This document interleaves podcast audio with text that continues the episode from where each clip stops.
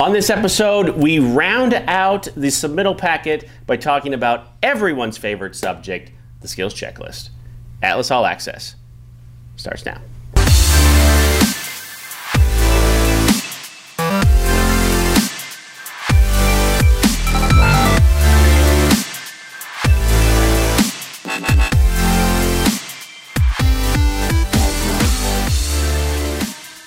Okay, We're back. new Adam, welcome.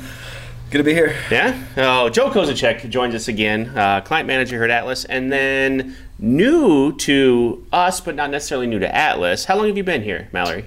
Um, since August, or was it October?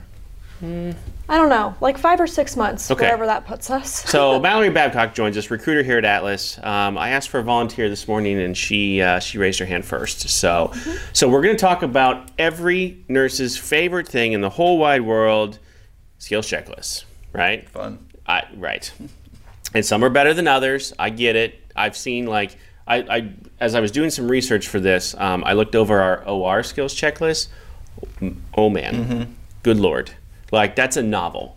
You, I, I, I apologize ahead of time, but I know it's not. I mean, we're not the only ones, right? Everybody has No, this. yeah, and that that's kind of the beast of it. Depending on your specialty, it really is going to vary if it's a three pager or if it's a twelve pager. Sure. So And so, first off, let's talk about just from a compliance standpoint, how often do these things need to be done?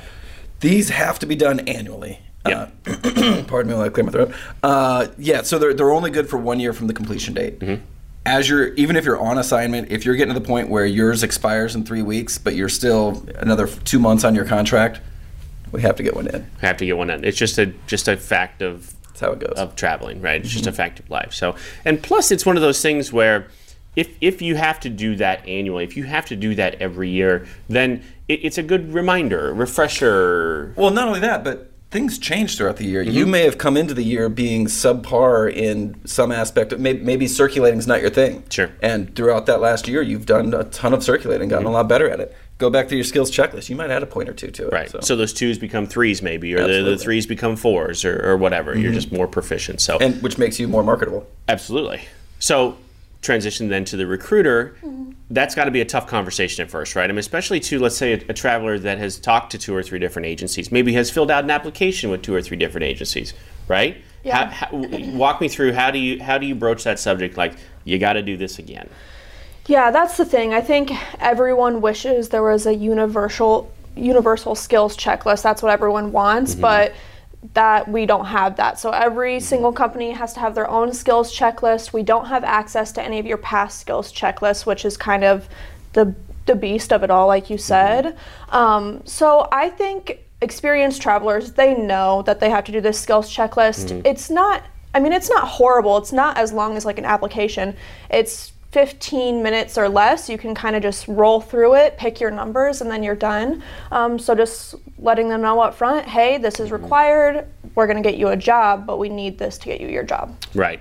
And I think, I mean, you touched on it just a little bit. There are, and they've been around for a little while now, and they're somewhat accepted. Like Blue Pipes is a universal skills checklist, but which will take for like that submittal. But as soon as you're hired, we have you have to do. I mean, we tell Joint Commission this is how we're going to do it, right? Mm-hmm. And, and and so if you if you know if you have that one from Blue Pipes, then you can use it, and we'll accept it. But you have just just be prepared. Like you have to do that one for us because we tell Joint Commission that's what we That's do. That's what we do. Right. Right. So let's talk about different the different types and the crossovers from like one specialty to another because this came up online a while back where and I don't know the exact details, but it was it was a, someone had filled out a skills checklist for a unit that was maybe a step above maybe the unit that they had that they were hired for. So maybe it was I, I think it was a CVICU, and then they were working on like a, a- a- on an ICU unit, right? So and they didn't understand why maybe that wasn't applicable, like why it wasn't okay. So maybe first from a client manager standpoint, why does it have to be that specific? Right, and and quite honestly, that's going to vary depending on the nurse manager and the facility that's that's looking at it. Some nurse managers can look at a CVICU skills checklist and say, well, clearly you have what it takes to do, you know, general ICU. Mm-hmm. But there are lots of differences in the checklist themselves. Obviously, dealing with the CV versus dealing with general. Mm-hmm. But inside of that, there's a handful of things that they omit from one to the other just to kind of streamline the process. Otherwise, everyone's going to be 12 pages long. So it really does depend on the facility and the nurse manager if they'll accept it. But for the most part, you want to do your specialty. Uh, we get a lot with MedSurg and tele. People are like, well, I already did the tele one, but I want to be submitted to this MedSurg job. Probably need a MedSurg checklist. for Probably need that. so. Yes. Yeah. So then, as uh, from the recruiter standpoint, you're talking with the client manager to see, okay, what does the hospital exactly want, and then what do they have? Correct. Right. Yeah. So just like he said, um, you just want to apply for what job you're trying to get. So if you're usually do CVICU, but you really want to go to this location and only do ICU, might as well just cover them both, um, just to cover your butt and get it out of the way. True. And for as big of a pain as it is, if you are considering multiple specialties mm-hmm. and you have the time, do both skills checklists because what it ultimately comes down to when the nurse manager is looking at it, they can see I have a mother baby in a NICU skills checklist. You're in for the NICU. Yeah, maybe there's some other baby that goes along with it, so maybe they'll check it out. Sure. Maybe you're looking at ICU, CV, ICU, and mm-hmm. you're in for an ICU position. They see your CV list and they're like, we actually have a CV position. Mm-hmm. Would you be interested in that? Or it makes you, like you said, makes you more marketable. There's a lot of ICU float to CVICU mm-hmm. in this in this hospital, in this you know in, in this example or whatever. So I'm going to take I'm going to take this one over maybe the next one, Right. Because you have that skill. and maybe that other person does have that skill, but they don't have the skills checklist to show mm-hmm. it. Right. So the more information, the better. Is there ever a point where there's too much information? Not in the skills checklist because ultimately it comes down to if the nurse manager sees it and decides that they want to look into it more, then they can get into it and start looking at the pages. If they see that this doesn't pertain to what they're looking for, they'll just skip over it anyway. Gotcha. So, and then from your point of view, as as you are talking through to that nurse, is there such a thing as too much information? No, I don't think so. I don't. I mean, it just broadens your options, right? I mm-hmm. mean, it gives you more jobs, and then you don't have to worry about it down the line. You've already got it done. We already had it all in your profile, just like you guys were saying. Someone can look through those and see all these skills that you have that they're like, oh, I didn't even know I needed that, or I didn't even know I wanted that. Mm-hmm. But now that I see that, that puts this nurse ahead. Gotcha. Okay. So then finally, if let's say you're working with a, a brand new nurse, that brand new to traveling maybe, and they've already filled out a couple of these skills checklists from from other companies. Are you looking? Let's say, they, and they have a copy of it, right? They, they have a copy of their of their submittal profile, and they send it to you with their resume and all that. Are you looking at that and considering using that skills checklist on a quick submittal, or is it one of those like, nope, we're going to slow down and and and do it this way, just to make sure that that that you're covered, that we're covered. Yeah, I, I this is going to be different from recruiter to recruiter, but I mean, I just feel like we have this specific format that we want to mm-hmm. use, and like you said, we're going to have to do it later down the road anyways. So I just go for it, get it done as soon as I can. Mm-hmm. So I, I mean, it's helpful to have another skills checklist to kind of compare, but skills checklists are different. I don't think everyone uses Prophecy, so sometimes there's not mm-hmm. things covered on that skills checklist that we might want covered on our skills checklist. Gotcha.